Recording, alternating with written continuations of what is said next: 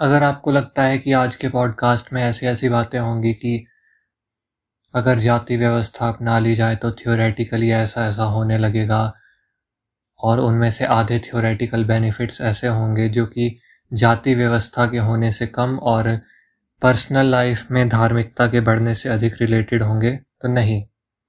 मैं आज बात करने जा रहा हूँ टेक्टिकल एडवांटेज की। I am not even trying to defend जाति व्यवस्था टुडे मैं ये क्लेम करने नहीं आया हूँ कि जाति व्यवस्था अच्छी है या बुरी है. मैं ये कहने आया हूँ कि अगर जाति व्यवस्था एम्प्लॉय की जाती है इन्फोर्स की जाती है तो हमें एज अ कम्युनिटी सीधे तौर पे एक अनफेयर एडवांटेज मिल सकता है. एक अनफेयर टैक्टिकल एडवांटेज और वो भी कोई 20-30 साल, कई डेकेड्स के एप्लीकेशन के बाद नहीं, बल्कि अगले दो तीन साल के अंदर अंदर। हमारे देश की पूरी की पूरी सूरत बदल सकती है, और मैं ये कह रहा हूँ कि ये तब हो सकता है जब उस जाति व्यवस्था को मानने वाले, चाहे आस्तिक भी ना हो। अगर हमारी पॉपुलेशन के लोग नास्तिक होकर के भी जाति व्यवस्था मात्र को एम्ब्रेस कर लें तो this has nothing to do with spirituality but territorial psychological and sociological unfair advantage दुर्भाग्य की बात यह है कि इस बारे में कोई बात ही नहीं कर रहा है। But the truth is this understanding is the need of uh our और आज आप जो समझेंगे, उसके साथ पॉडकास्ट के एंड में मैं आपको एक साइकोलॉजिकल फिनोमिना समझाऊँगा। क्योंकि दुनिया भले ही बदले ना बदले, लेकिन I will give you a ray of hope that will help you persist in the battle of truth in your own pursuit of heroism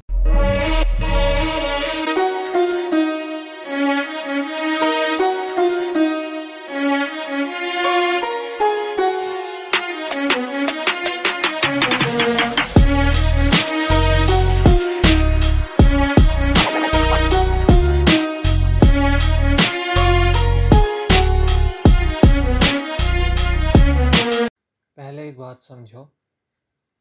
आपको लगता होगा कि इस्लाम और क्रिश्चियनिटी में जाति व्यवस्था नहीं है। ना, है। जाति व्यवस्था का कोई विकल्प नहीं है। बस उसके फॉर्म्स बदलते रहते हैं लेवल्स बदलते रहते हैं।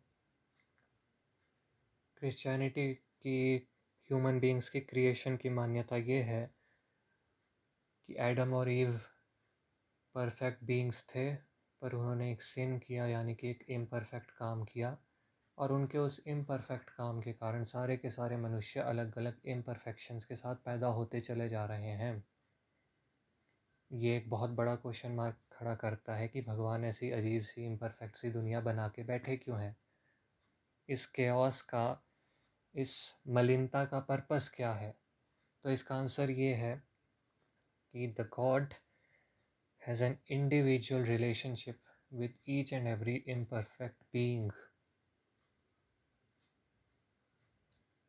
ठीक है, समझ आ गया अब इसके बारे में एक बार ध्यान से सोचो, इसका इम्प्लीकेशन क्या है अगर आप जातिगत वर्ण व्यवस्था को समझते हो तो क्विकली आप ये कंक्लूज़न डराइव कर सकते हो कि यहाँ पर क्रिश्चियनिटी की मान्यता ये दिख रही है कि हर एक आदमी अपनी यूनिक इंडिविजुअल जाति लेकर के पैदा होता है।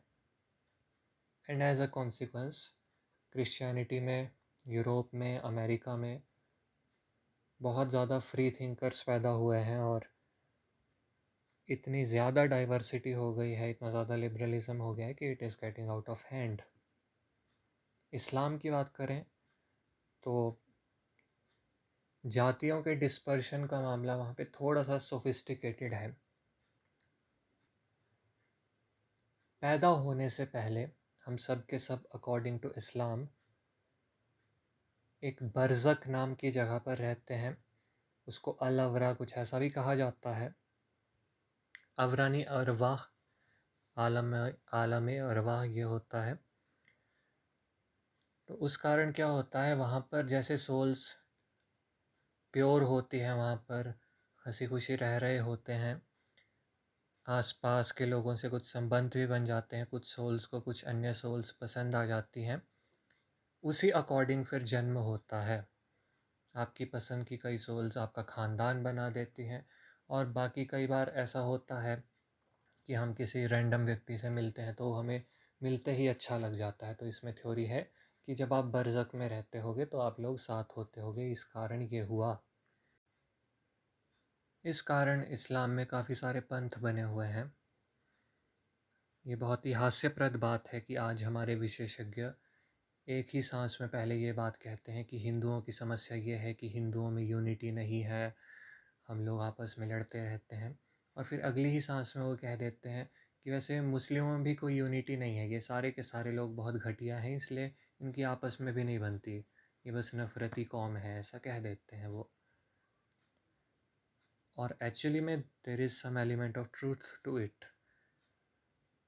India की ऐसी मुस्लिम कम्युनिटीज़ जो कि ओरिजिनली अरेबिया से बिलोंग करती है, वो नेटिव इंडियन मुस्लिम्स को कुत्तों के समान मानती है। ऑब्वियसली सेक्युलर मुस्लिम्स भी होते हैं लेफ्टिस्ट मुस्लिम्स भी होते हैं but this is also a part of the grand narrative और केवल अरब नॉन अरब की लड़ाई नहीं है, बहुत ही ज़्यादा डिवीज़न है और लिटरली इनके कई समाज एक दूसरे पर थूकते हैं। परंतु फिर भी ऐसा क्या होता है कि जब ज़रूरत आती है तो ये यूनाइट हो जाते हैं। हमारे धर्म की जो जाति व्यवस्था है वो तो कितनी ज़्यादा पुरानी है। और एकदम टिकाऊ पने से हमने कितने सारे फॉरेन इन्वेडर्स को बाहर धकेला है। What exactly is the similarity between the present Muslims and past Hindus and what is the difference between present Hindus and them simple सा डिफरेंस है। दे बिलीव कि उनकी जो जाति है, वो उनको उनका भगवान खुद पकड़ करके दे रहा है। लेकिन एक हिंदू ऐसा नहीं सोचता। और ये सोच कॉन्शियस लेवल तक सीमित नहीं है। ये बहुत सब कॉन्शियसली हमारे अंदर एजुकेशन सिस्टम एनग्रेव कर चुका है। अगर आप ऐसा मानते हो कि जाति से वर्ण होता है तो भी बहुत हद तक चांस है कि इसमें आप हंड्रेड परसेंट बिलीव नहीं करते हो। मैं आपको परंपरावादी हिंदुओं का सबसे बड़ा एग्ज़ाम्पल दे सकता हूँ। आज ऐसी क्या वजह है कि परंपरा के कारण जो ब्राह्मण हैं, उनका कर्तव्य होना चाहिए कि वो संघ बनाए, पर वो संघ तोड़ने का काम कर रहे हैं हर जगह। जिनको परंपरा विनम्र होने का आदेश दे रही है, वो लोग जितना अधिक परंपरावादी हो रहे हैं, उतनी ही उनकी कटु तिक्त वाणी होती चली जा रही है। जितने भी वर्ण बाय कर्म वाले मॉडर्न कल्ट्स हैं, उनको देखिए। ईशा और इस्कॉन। दो पीक ऑपोजिट हैं, लेकिन फिर भी उनकी समय आने पर बन जाती है। क्यों? क्योंकि उन्होंने ये मान रखा है कि हमको जो जाति दी है, वो भगवान ने दी है। यानी कि ह्यूमन बीइंग की जाति, बस। इतनी बात उनकी ख़त्म हो जाती है। लेकिन उनका फेथ इस बात में पक्का है कि जो दिया है, वो भगवान ने दिया है। परंतु जो व्यक्ति जितना परंपरावादी होता है, उसका रहने सहने का तरीका बाकी समाज से उतना ही अलग होता चला जाता है। बल्कि स्वयं के कुटुंब से ही अलग होने लग जाता है।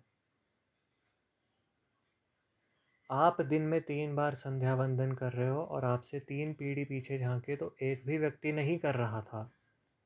Unless you are psychologically extremely organised आपका बिलीफ समय के साथ साथ अपनी आइसोलेटेड आइडेंटिटी में बढ़ता ही चला जाएगा।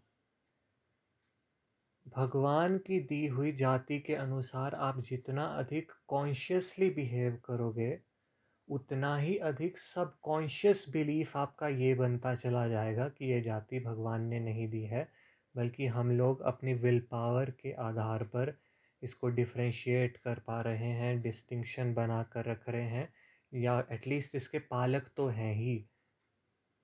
इसके पालक भगवान नहीं हैं, ये बहुत डेंस सबकॉन्शियस बिलीफ आपके अंदर ना आए ऐसा संभव ही नहीं है।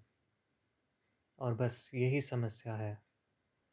We are having a perfect cocktail party जहाँ पर जो व्यक्ति हिंदू होकर के जितना अधिक नास्तिक है, उसके पास उतना अधिक संघ बल होता चला जा रहा है। और जो जितना परंपराओं से जुड़ा हुआ है उसका संघ बल उतना ही दिनों दिन कम होता चला जा रहा है। और तो और यदि उसके पास संघ बल थोड़ा बहुत नाम का है भी तो भी वो कहीं काम नहीं आता। मैंने जितने भी परंपरावादी पुरुषों को ऑब्ज़र्व किया है, उनमें से सेंस ऑफ़ ब्रदरहुड हार्डली एक से दो परसेंट में है। इससे ज़्यादा नहीं। इसीलिए मेरा सीधा साधा सा सुझाव है डायरेक्ट परंपराओं के सात्विक प्रारूपों को अपने ऊपर ना थोपिए। पहले रजोगुण में होकर के परंपरावादी बनिए, उसमें निष्ठ होइए। उसके साथ साथ अपने विचारों को डेवलप करते रहिए। आप खुद पाएँगे कि बड़ी ही तीव्र गति से आप स्वयं ही स्वाभाविक रूप से सहज ही सत्वोन्मुखी हो रहे हैं। इससे आपकी भक्ति भी बहुत पक्की होगी। बहुत शांति से रिकॉग्नाइज करके चलना है कि हाँ मैं कौस्तुभ हूँ। फिर उसके बाद मैं भारद्वाज हूँ, उसके बाद मैं ब्राह्मण हूँ। बीच में शाखा एक्सेट्रा ऐसे स्टेप बाय स्टेप सोच करके अंत में मैं हिंदू हूँ, फिर ब्रह्म हूँ, आत्मा हूँ, वो सब। रिवर्स ऑर्डर में सोच करके नहीं चलना है कि हाँ मैं ब्रह्म हूँ और ब्रह्म के अनुसार मुझे ऐसी ऐसी जाति मिली है। सिंपल सी बात कंसिडर करो। आप गाड़ी में कहीं जा रहे हो, गुंडे आते हैं और आपसे पूछते हैं कि तू कौन है बे? तो आप उनको ये ब्रह्म वाली बातें नहीं सुनाओगे। आप उनको अपना नाम बताओगे, नाम के आगे सरनेम बताओगे सो ऑन ये बात मैं हास्य रस के लिए नहीं कह रहा हूँ, ये बात मैं इसलिए कह रहा हूँ क्योंकि इसकी सिग्निफिकेंस होती है। इसके आगे आज आपके पास बेस्ट प्रैक्टिकल ऑप्शन क्या है? आप ये ऐड कर सकते हो कि मेरे पिताजी ये ये हैं, मेरे चाचा विधायक हैं। उससे काफ़ी अच्छा चांस है कि थोड़ा इम्पैक्ट पड़ जाए, आपको फिज़िकली हर्ट कम किया जाए एट्सेट्रा एट्सेट्रा यदि ईश्वर प्रदत्त जातिगत व्यवस्था हो तो ये जो एडवांटेज है, ये केवल और केवल विधायक के भतीजे के पास ना हो करके संपूर्ण हिंदू समाज के पास हो सकती है।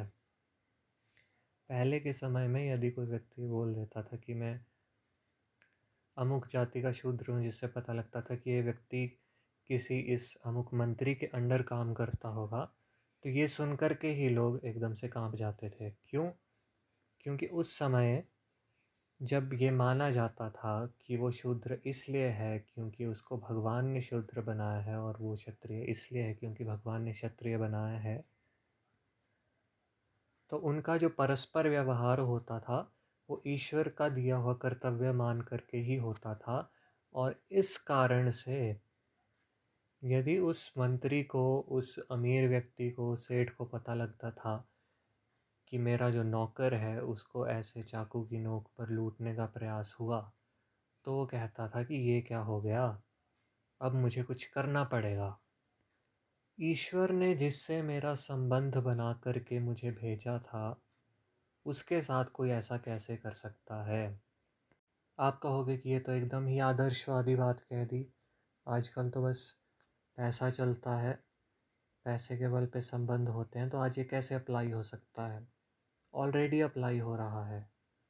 यही कारण है कि आज अगर आपको पता लगे कि किसी व्यक्ति ने आपकी बहन को छेड़ा तो आप उसको पीटने तो चल पड़ते हो। पर आगे जब सुनाई देता है कि वो कोई गरीब मुस्लिम है, द पंचर वाला आर्किटाइप उसको रिप्रेजेंट करता है तो दो सेकंड के लिए आप रुक जाते हो, आपको विचार आता है ठिठक करके कि कहीं इसके कॉन्सिक्वेंसेस आगे भारी तो नहीं होंगे।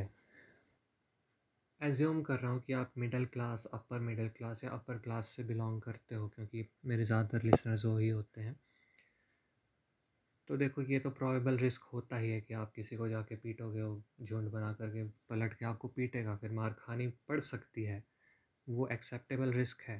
पर उसके आगे आपको पता होता है कि अगर आप by economic class that virtue आप ऊपर हो तो फिर आप उस पर अलग तरीक़ों से प्रेशर बना सकते हो। आप पे अपर हैंड है और इस कारण मोस्ट प्रोबेबली ऐसा हो सकता है कि अगर वो हिंदू हो और गरीब हो तो वो पलटवार करने की सोचे भी नहीं।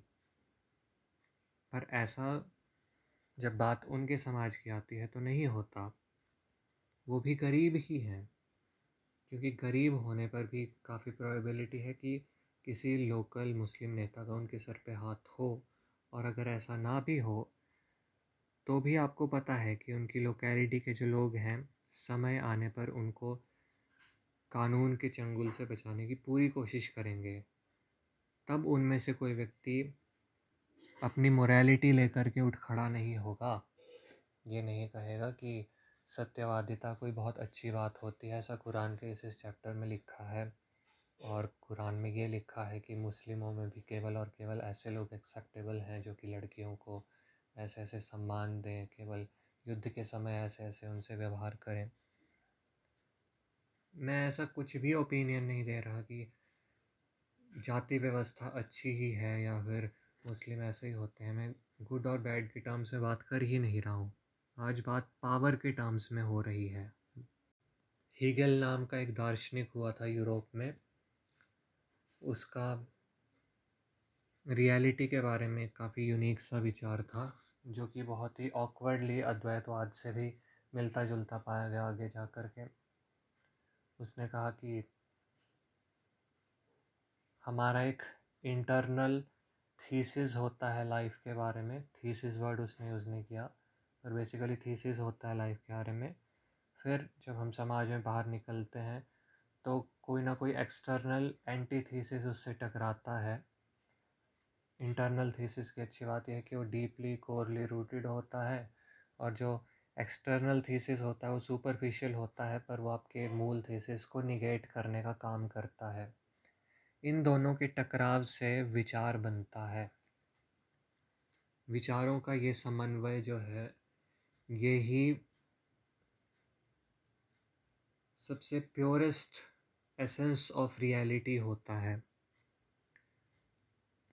उसने ये तर्क दे के यूरोप की जाति व्यवस्था में अनेकों लोगों को आस्थान्वित किया। हालाँकि सच्ची बात तो ये है कि यूरोप की जाति व्यवस्था पूरी तरह से शोषण के आधार पर टिकी हुई है।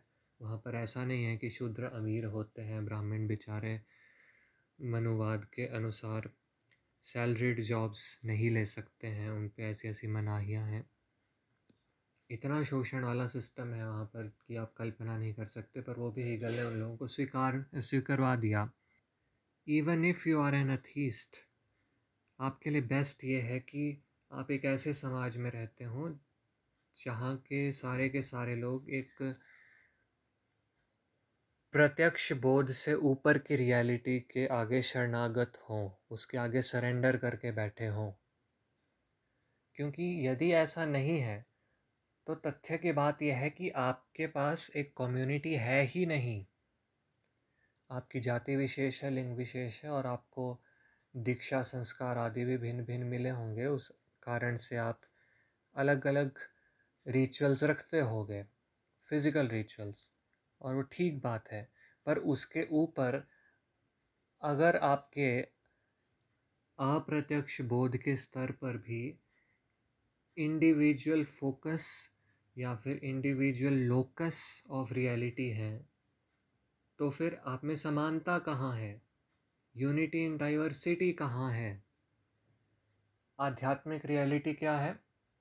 इंसल्ट नहीं कर रहा, पर एक तरह से क्या कह सकते हैं कि थ्योरेटिकल रियलिटी है, या थ्योरेटिकल अप्रोच टू रियलिटी है एट द लीस्ट और जो भौतिक यथास्थिति है वो क्या है?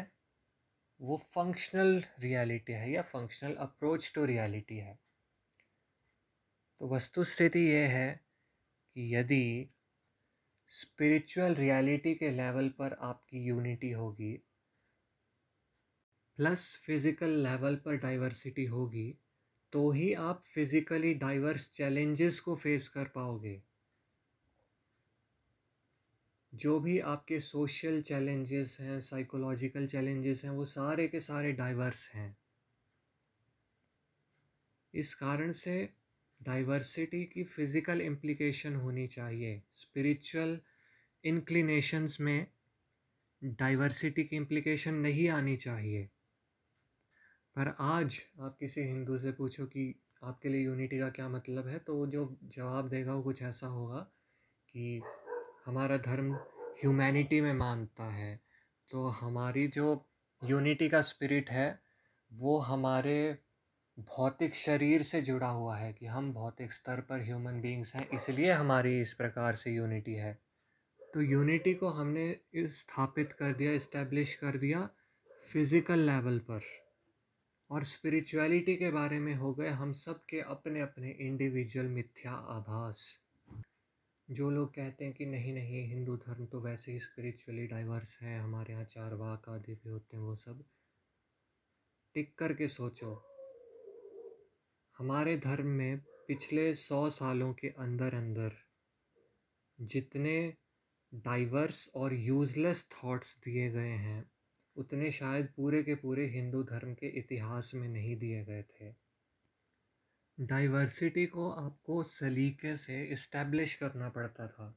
ऐसा नहीं होता है कि कोई भी सुबह उठ के कुछ भी बोल दिया और फिर कहा कि ये मेरी आइडियोलॉजी है। अब दुर्भाग्य से बात यह है कि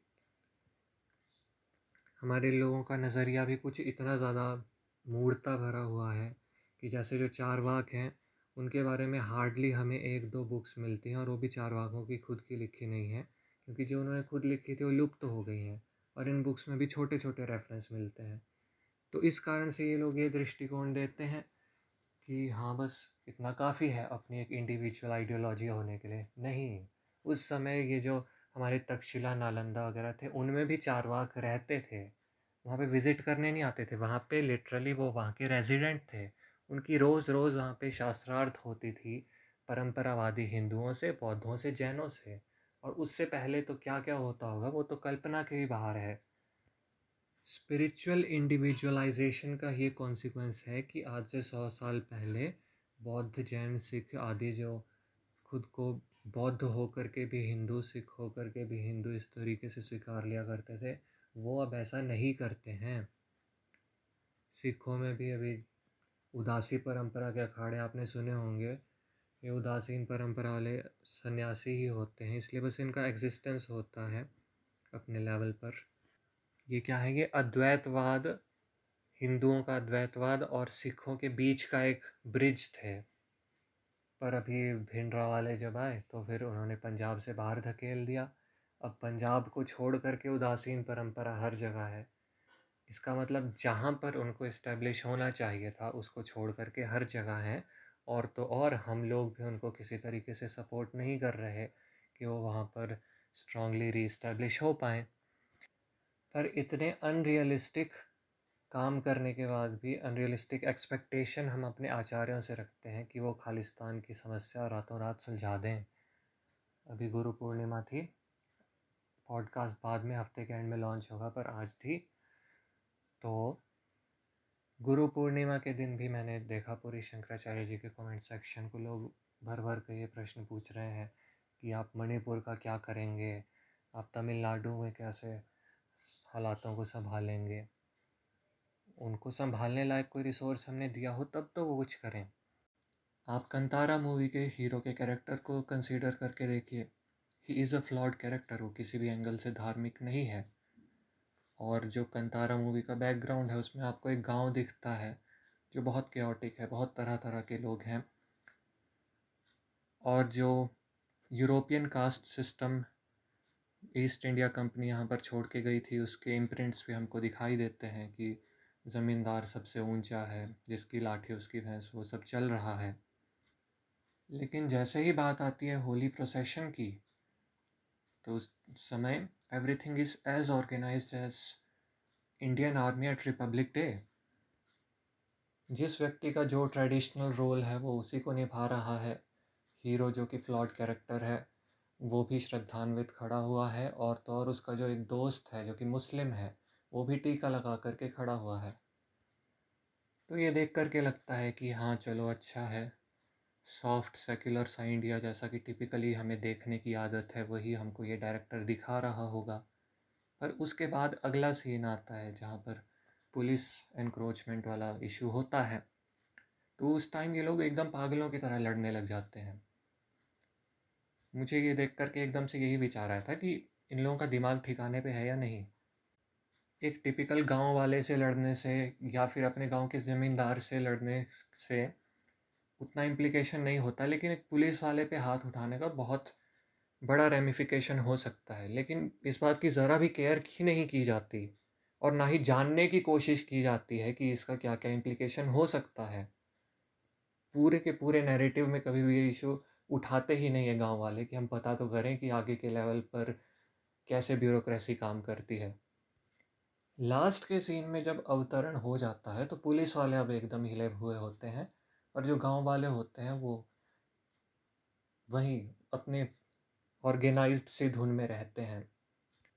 उनको लगता है कि हाँ ये तो होना ही है, ये तो होता ही आया है सदियों से। हमने कभी अपनी आँखों से ऐसा चमत्कार तो नहीं देखा था, पर पूर्वजों से सुना था ऐसी ऐसी शक्ति है तो ये तो होना ही था। तब जा कर के आपको समझ आता है कि वो इतने केयर फ्रीली पुलिस वालों से कैसे भिड़ गए थे, क्योंकि उनका मानना था कि यदि वो देव के लिए पुलिस वालों से भी भिड़ जाएँगे, तब भी देव उनकी रक्षा कर लेंगे। लेकिन जब बात आती है देव से अनरिलेटेड इश्यूज़ की तो फिर वो ज़मींदार आदि के आगे भी झुक जाया करते थे। पुष्पा मूवी को आप कंसिडर कर सकते हैं। पुष्पा बाय कैरेक्टर सच में घटिया आदमी है। मैंने फ़ौरन के लोगों को दिखा तो वो बोलती है, क्या दिखा रहे हो? हम इस आदमी को देख के उल्टी आ रही है। ये व्यक्ति नहाता भी है या नहीं? तो मैंने कहा कि हाँ देख के अच्छा तो मुझे भी नहीं लग रहा पर मैंने ऐसे बहुत सारे लोग गलियों में देख रखे हैं तो मैं इसको सह सकता हूँ। लेकिन एंड में जा कर के वो बड़ा साफ़ सुथरा नेता टाइप छवि बना लेता है और रिलीजियस प्रोसेशन में रिलीजियस इवेंट में जा कर के बैठ जाता है। क्यों?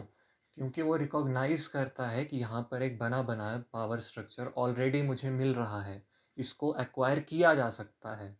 मैं ऐसा नहीं मानता कि इस सब का, इससे कोई लेना देना था कि पुष्पा का कोई चेंज ऑफ़ हार्ट हो गया, उसका ऐसा कुछ नहीं हुआ। उसने बस देखा कि मेरा फ़ायदा है, इसलिए उसने ऐसा किया। मैं श्योर हूँ इस बारे में। कभी एस और एसटी नेताओं को ऑब्ज़र्व करें। वो कहते हैं कि हम अपने ट्राइब को रिप्रेजेंट कर रहे हैं, हम अपनी लोक संस्कृति को रिप्रेजेंट करके ऊँचे लेवल पर ले जाएँगे। तो हम उनके नेता हैं। पर जब आप उनको देखते हैं, उनके पहनावे को, वेशभूषा को तो उनमें एक भी अपने लोक संस्कृति वाले चिन्ह आपको नहीं दिखाई देंगे। ये बेसिक सा फैक्ट है कि जब बात पावर की आती है तो फिर अगर आप समाज पे पावरफुल इम्पैक्ट रखना चाहते हो तो you should look like a powerful man यही हीगल का संदेश है कि समाज के कुछ विचारधारा बनी हुई है, उसके अनुसार पावर ऐसी ऐसी दिखने में आनी चाहिए। और उसी का अगर आप कैरी फॉरवर्ड करोगे तो ही वो आपके लिए मोस्ट एडवांटेजियस पोजीशन होगी। आज के समय में हर दूसरे दिन कोई भी उठ खड़ा होता है फेमिनिस्ट कहती हैं कि ये देखो, ये जो लड़की है बॉयकुट बॉय कट वाली she is a symbol of power आज से सिंबल ऑफ़ पावर ऐसा दिखेगा। फिर उनको देख करके बीस तीस और लड़कियाँ भी बॉयकट कर लेती हैं।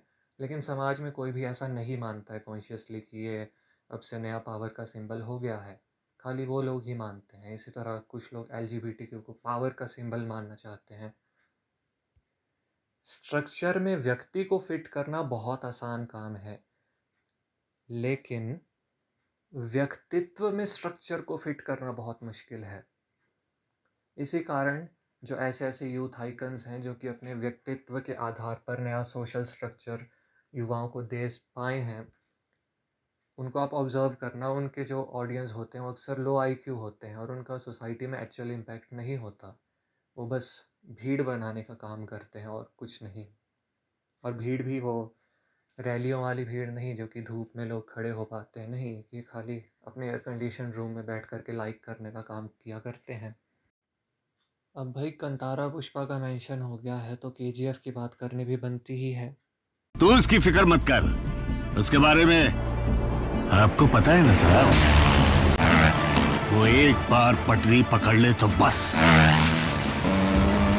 रुकता भी नहीं, झुकता भी नहीं। दुआ है उसके सर पे। न जाने किसका खून है। जिद्दी। के के बारे में सबसे पहले समझने की बात यह है कि वो लाइव नरेशन नहीं है। कुछ लोगों ने कुछ घटनाओं को घटते हुए इधर उधर देखा और उन घटनाओं का उन पर इतना सिग्निफिकेंट मेंटल इम्पैक्ट पड़ा कि वो आधे पागल हो गए हैं वर्तमान में और अपने आधे पागलपन और पूरे जोश की स्पिरिट के साथ उस कहानी को सुना रहे हैं। इसी कारण के जी एफ़ वन के कई सीन्स होते हैं जिसमें कि रॉकी पर दस दस बंदूकें तनी है, लेकिन गोली एक की भी उसको नहीं लगा करती। ऐसा कैसे हो जाता है? डायरेक्टर कहना ये चाह रहा है कि प्रॉबेबली रियल में ऐसा हुआ, हो सकता है कि रॉकी बड़ी मुश्किल से वो जो आटे की बोरी थी उसके पीछे शील्ड ले ले करके भागता, दौड़ता लाइन क्रॉस कर पाया होगा। पर अगर उसने ऐसा भी किया है, तब भी एक बहुत बड़ा मेरेकुलस इवेंट माना गया। और अब जब लोगों ने रॉकी की शक्तिशिला बना दी है, जब काली माता का रिप्रेजेंटेटिव ही उसे माना जाता है। उसके नाम पर लोग बंदूकों के आगे खड़े हो जाते हैं। तब ऐसी छवि बन गई है कि वो तो मानो भगवान विष्णु के समान अच्युत है। के जी एफ़ टू के एक गाने में नरसिंह अवतार से भी तुलना की है। हालाँकि वो अमर्यादित नहीं है, क्योंकि वहाँ पे जो बुरे मनुष्य हैं, उनको ही असुर की संज्ञा दे दी है। तो जब उनको ऐसी अतिशयोक्ति की संज्ञा दे दी है तो उनके मारने वाले को भी एक काव्यात्मक भाव में कहा जा सकता है। आउट ऑफ़ कॉन्टेक्स्ट इसको नहीं लेना चाहिए। आप में से कई लोग मुझे कहते हो कि फैमिली सपोर्टिव नहीं है, धार्मिक होने की कोशिश कर रहा हूँ फिट होने की कोशिश कर रहा हूँ वर्कआउट नहीं करने देते। मेरे साथ भी सेम टू सेम हुआ और मैं कई लोगों को जानता हूँ जिनके साथ ऐसा हुआ। लेकिन रोके जाने के बाद भी जब सम हाउ आप परसिस्ट करते रहते हो, आप नए नए तरीक़ों से अपने रिचुअल्स को कैरी फॉरवर्ड करते ही चले जाते हो और आगे जा कर के आपकी प्रोग्रेस भी होने लग जाती है। आप सबको दिखने लगता है कि आपकी पर्सनैलिटी चेंज हो रही है। तो लोग ये कंक्लूड करते हैं कि मे भी इस व्यक्ति के पास कोई हायर पावर है। हायर पावर का यहाँ पे मतलब भगवान से नहीं है। लोग ये देखते हैं कि ये व्यक्ति कुछ ऐसा कर रहा है जिसकी एक्चुअल में हमें समझ नहीं है। पर जिस चीज़ की हमें समझ नहीं है, वो चीज़ सम हाउ इफ़ेक्टिव हो रही है। जैसे जैसे ये बोध बढ़ता है वैसे वैसे वो लोग खुद ही सपोर्टिव होने लग जाते हैं। क्योंकि जिस तरह से सोसाइटी में structures of power are real उसी तरह structures of spirit spirituality perception of spirituality is real जब तक स्पिरिचुअलिटी के फ़िज़िकल इम्पैक्ट नहीं दिख रहे होते हैं, तब तक ही स्पिरिचुअलिटी को अनरियल माना जाता है। इसी कारण मैं सोच समझ करके स्टेटमेंट दे रहा हूँ कि ये जो वाक्य है कि गर्व से कहो हम हिंदू हैं, ये कोई पॉलिटिकल नारा नहीं है। ये एक अच्छी एडवाइस है। आज के समय में ऐसा हाल हो गया है कि कोई व्यक्ति यदि हिंदू है, धार्मिक है और वो सफल हो रहा है अपने जीवन में तो उससे यदि आप सफलता के रहस्य को पूछ लो और उसने भगवान के बारे में बात करनी हो तो वो बड़ी ही भारी हम्बलनेस से कह देगा कि अरे अरे, ये तो भगवान की कृपा है। इसका क्या कंक्लूज़न निकालते हैं लोग? यही निकालते हैं कि ये हम्बल बनने के लिए ऐसा कह रहा है। ऐसा नहीं है कि ये इसका ऐसी विचारधारा है इस कारण ये हम्बल है बल्कि ये हम्बल बनने के लिए ऐसा विचार दे रहा है। इसी कारण जब भी कहो कि मेरे आ, मेरे ऊपर भगवान की कृपा है तो गर्व से कहो। यदि आप ये बात गौरव के साथ साथ वीर रस से भी कह पाए और लोगों के शोषण को रोकने में थोड़ा बहुत भी अपना कंट्रीब्यूशन दे पाए तो आप भी रॉकी की तरह आगे जा कर के अपना पूरा का पूरा केजीएफ खड़ा कर सकते हो। अगर तुम में हिम्मत हो कि हज़ार लोग तुम्हारे पीछे खड़े हों तो तुम सिर्फ़ एक ही जंग जीत पाओगे। अगर हज़ार लोगों ने हिम्मत जुटा ली कि तुम उनके सामने खड़े हो तो पूरी दुनिया जीत जाओगे।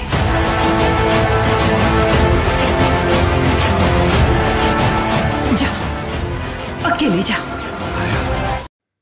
अंत में एक चेतावनी दूँगा युवा परंपरावादियों को कि आप जाति व्यवस्था को डिफेंड करने के लिए मेरिटोक्रेसी का यूज़ करना बंद करो। तीन रीज़न है। एक तो ये कि आर्गुमेंट टिकती नहीं है, इसको काट दिया जाता है बड़े आराम से। दूसरी बात meritocracy is no longer ideal ideology meritocracy की बहुत सारी कमियाँ अब पाश्चात्य जगत को भी पता लग चुकी हैं। हमें हमेशा से पता थी क्योंकि तीसरी बात, जाति व्यवस्था एग्जैक्टली मेरिटोक्रेटिक है ही नहीं। It is close to meritocracy लेकिन डिफरेंस है। उस डिफरेंस को रिकॉग्नाइज नहीं करोगे तो एक तो आपका खंडन भी होगा। और दूसरा, आपको कमियाँ भी बताई जाएगी और अपने सिद्धांत को मिस रिप्रेजेंट तो आप कर ही रहे हो। आपका आर्गुमेंट ये है कि यदि जाति व्यवस्था होगी, जो बाप दादा काम कर रहे हैं, लगभग वही काम अभी की प्रेजेंट जनरेशन भी करेगी तो बेस्ट मेरिटोरियस स्टूडेंट्स की यील्ड निकलेगी।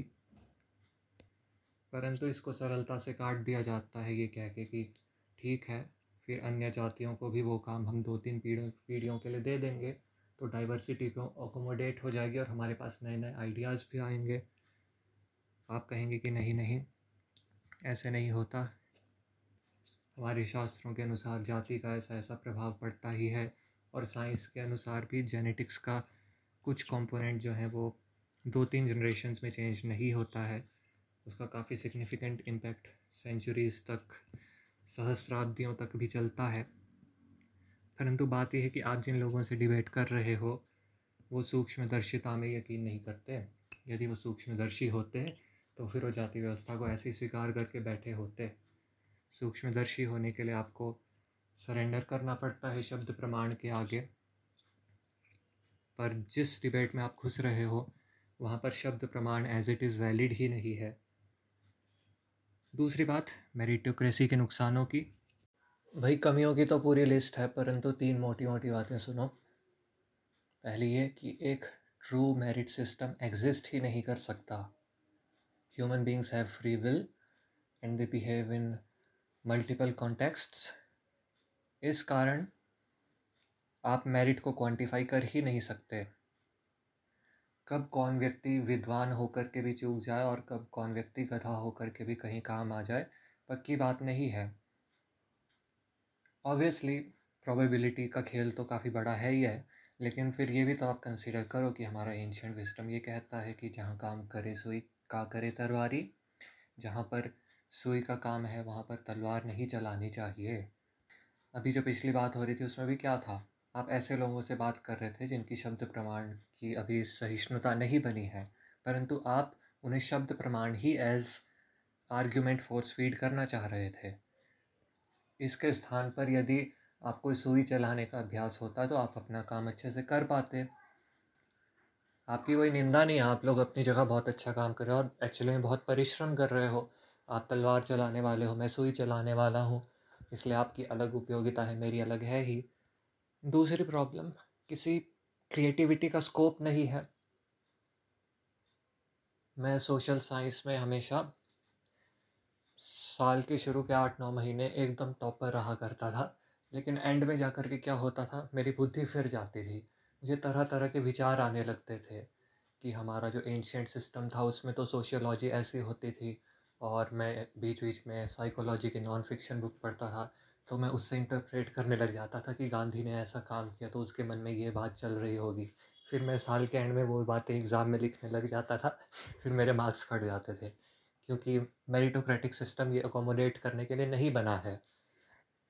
तीसरा मेरिटोक्रेसी जो है वो क्लास सिस्टम में बदले बिना रह ही नहीं सकती, यदि वो धर्म से ना जुड़ी हो। यदि जैसा हमने कहा कि किस प्रकार से क्लास की जातियों की हार बनी बन जाती है, यदि अभिमान ओरिएंटेड ना हो करके, ईश्वर ओरिएंटेड हों हम लोग, वही बात है। मान लो कि क्षत्रियों का समुदाय है, उसमें कुछ क्षत्रिय जो है वो एक जनरेशन में अच्छे, अधिक वीर निकले तो उनको ऑब्वियसली ऊँची पोजीशन मिली। ऊँची पोजीशन मिली तो फिर उनके जो क्षत्रिय पुत्र थे, उनको बेटर खाना मिलेगा एज़ कंपेयर टू वो क्षत्रिय पुत्र जो कि थोड़े नीचे में पैदा हुए थे। मतलब जिनके माता पिता बाई चांस उतने अच्छे एडमिनिस्ट्रेटर्स उतने अच्छे वॉरियर्स नहीं थे। दूसरी बात, जो हायर स्ट्रेटा वाले होते हैं, उनको गुप्त ज्ञान भी सुलभ मिला करते हैं। वो यदि देखेंगे कि हमारे पुत्र पिछड़ रहे हैं तो अपने पुत्रों को वो सुलभता से दे देंगे। जबकि यदि कोई वीर क्षत्रिय पिछले बीच के प्रगल्भ से बीच में से उत्पन्न हो जाए थोड़े लोअर वाले क्षत्रियों में तो फिर उसको खुद ही हिट एंड ट्रायल से फिगर आउट करना होगा। जब ऐसी ऐसी समस्याएँ होने लगती हैं तो उसके जवाब में ही जो व्यक्ति सूक्ष्मदर्शी नहीं होते हैं, वो क्या करते हैं? रिज़र्वेशन बना देते हैं। तो भाई इस समस्या का करें क्या? सॉल्यूशन वो ही है जो आप पॉडकास्ट के शुरू से सुनते आ रहे हो सुन सुन के शायद पक गए होगे। पर फिर से मैं थोड़ा स्टाइलिश तरीके से घुमा के कहूँगा तो आपको उतना बोरिंग नहीं लगेगा, ऐसी आशा करता हूँ। जाति व्यवस्था इंडिविजुअल मेरिटोक्रेसी में यकीन नहीं करती है। जाति व्यवस्था का पर्पस है ह्यूमन बींग्स को पहले सोशल यूनिट्स में ऑर्गेनाइज करना इंडिविजुअल फैमिली कुल, ग्राम, जाति, धर्म। इसके बेसिस पे एक ऐसा फंक्शनल स्ट्रक्चर क्रिएट करना, जिसमें कि ये सारे के सारे छोटे छोटे सब यूनिट्स जो हैं, वो फंक्शनल हों। हमारी व्यवस्था में समाज का एक छोटे से छोटा हिस्सा भी पंगु नहीं बैठा रहता, इस बात को पकड़ो। एक बहुत अजीब सी बात जैसे सुनने में आती है कि पति जो पुण्य करता है, उसका आधा हिस्सा स्त्री को वैसे ही मिल जाता है, ऐसे कैसे भाई? तो समझो कि कंट्रीब्यूशन उनकी ऑलरेडी है। पति यदि वेद पढ़ता है, उसने कुछ कुछ चीज़ें लिख रखी हैं तो उनको प्रिजर्व रखना, घर की शुचिता रखना, ये सब पत्नी करती है। इस तरीके से कर्मों में उसका योगदान है। यदि वो ऐसा ना कर रही होती तो पति को वो करना पड़ता और उसका फोकस इसलिए एक्चुअल स्वाध्याय में उतना ना होता। वो उतने यज्ञ ना कर पाता तो यज्ञ का फल शरीर फैमिली की तरफ़ ही कम आता तो फैमिली की तरफ़ कम आता तो मिलता ही कम। यानी कि कर्मों में भी स्त्री का योगदान है और फल में भी है ही है। वैश्यपति यदि दान करता है तो उसकी जो पत्नी है उसको भी बराबर पुण्य मिलता है। यहाँ पर भी ये मर्यादा कैसे चल रही है? क्योंकि वही बात है। एक यज्ञ जब होता है, तब केवल ब्राह्मण की पत्नी को नहीं, बल्कि जिस शूद्र ने यज्ञ की सामग्री बनाई है, जो गव्य आदि वैश्य दे रहा है, वो सब यज्ञ में पढ़ रहे हैं। क्षत्रियों का कंट्रीब्यूशन भी है ही है। इस तरह से एक ऐसा मैकेनिज़्म इस्टेब्लिश हो रहा है, जो कि सीधे तौर पे कर्मण्यवाधिकारस्ते माँ फिलेशु कदाचना को जस्टिफाई करता है। कर्म में सबका अधिकार है। सब लोग एग्जैक्टली सेम कार्य नहीं कर रहे, परंतु जो उनको बेस्ट आता है, वो कर रहे हैं। जैसे मान लो कि आप जो हो मेंटली वीक पैदा हुए हो, अब चाहे आप ब्राह्मण भी हो, आपका सामर्थ्य ही नहीं है कि आप वेदों को थोड़ा बहुत भी समझ पाओ। तब भी आपके लिए कुछ ऐसे प्रावधान किए जाएँगे कि आप यज्ञ अनुष्ठानों को सपोर्ट कर पाओ। और फल कैसा मिलेगा? फल बराबर मिलेगा। सनातन धर्म में फल चौर्य नहीं है नहीं है नहीं है। जैसे जब हम छोटे होते थे तो मेरे भैया जो थे वो पूरे कॉलोनी के बच्चों के लीडर टाइप थे। वो ही सारे डिसीजंस लेते थे। बड़ों से भी बात करनी होती थी तो हम सब बच्चों को रिप्रेजेंट करके वो बात कर देते थे। मतलब भैया रहे होंगे उस समय छः सात साल के और उस समय पंद्रह सोलह साल के बच्चे भी टेक्निकली तो थे, लेकिन फिर भी भैया ही रिप्रेजेंट करते थे हमें। और कहीं कोई क्लेश होता था तो भैया उन्हें जाके पीट भी देते थे। पर कभी रेयर ओकेज़न पे ऐसा होता कि कोई भैया को पीटता तो भैया जो है विचारक प्रवृत्ति के हैं, वो एकदम से रिएक्ट करके नहीं मारते थे। और हो सकता है कि ऐसा विचार भी उठता हो कि इस व्यक्ति ने मेरी पोजीशन देख करके भी मुझे मारा क्या कहीं मेरे डिसीज़न मेकिंग में कोई फ्लॉ वगैरह रह गया, ऐसा कुछ होता हो? तो वहाँ पर क्या होता था कि वहाँ पे मैं लड़ जाता था। मैं भैया जितना ताकतवर नहीं था और मैं भैया से छोटा भी था। पर लेट्स से कि मेरे भैया को जब कोई मेरे सामने मारता था तो मेरा कबीर सिंह टाइप एटीट्यूड होता था। फिर उसके बाद मैं भूल ही जाता था कि मेरी उम्र क्या है। किसी भी बड़े से बड़े व्यक्ति से लड़ जाता था।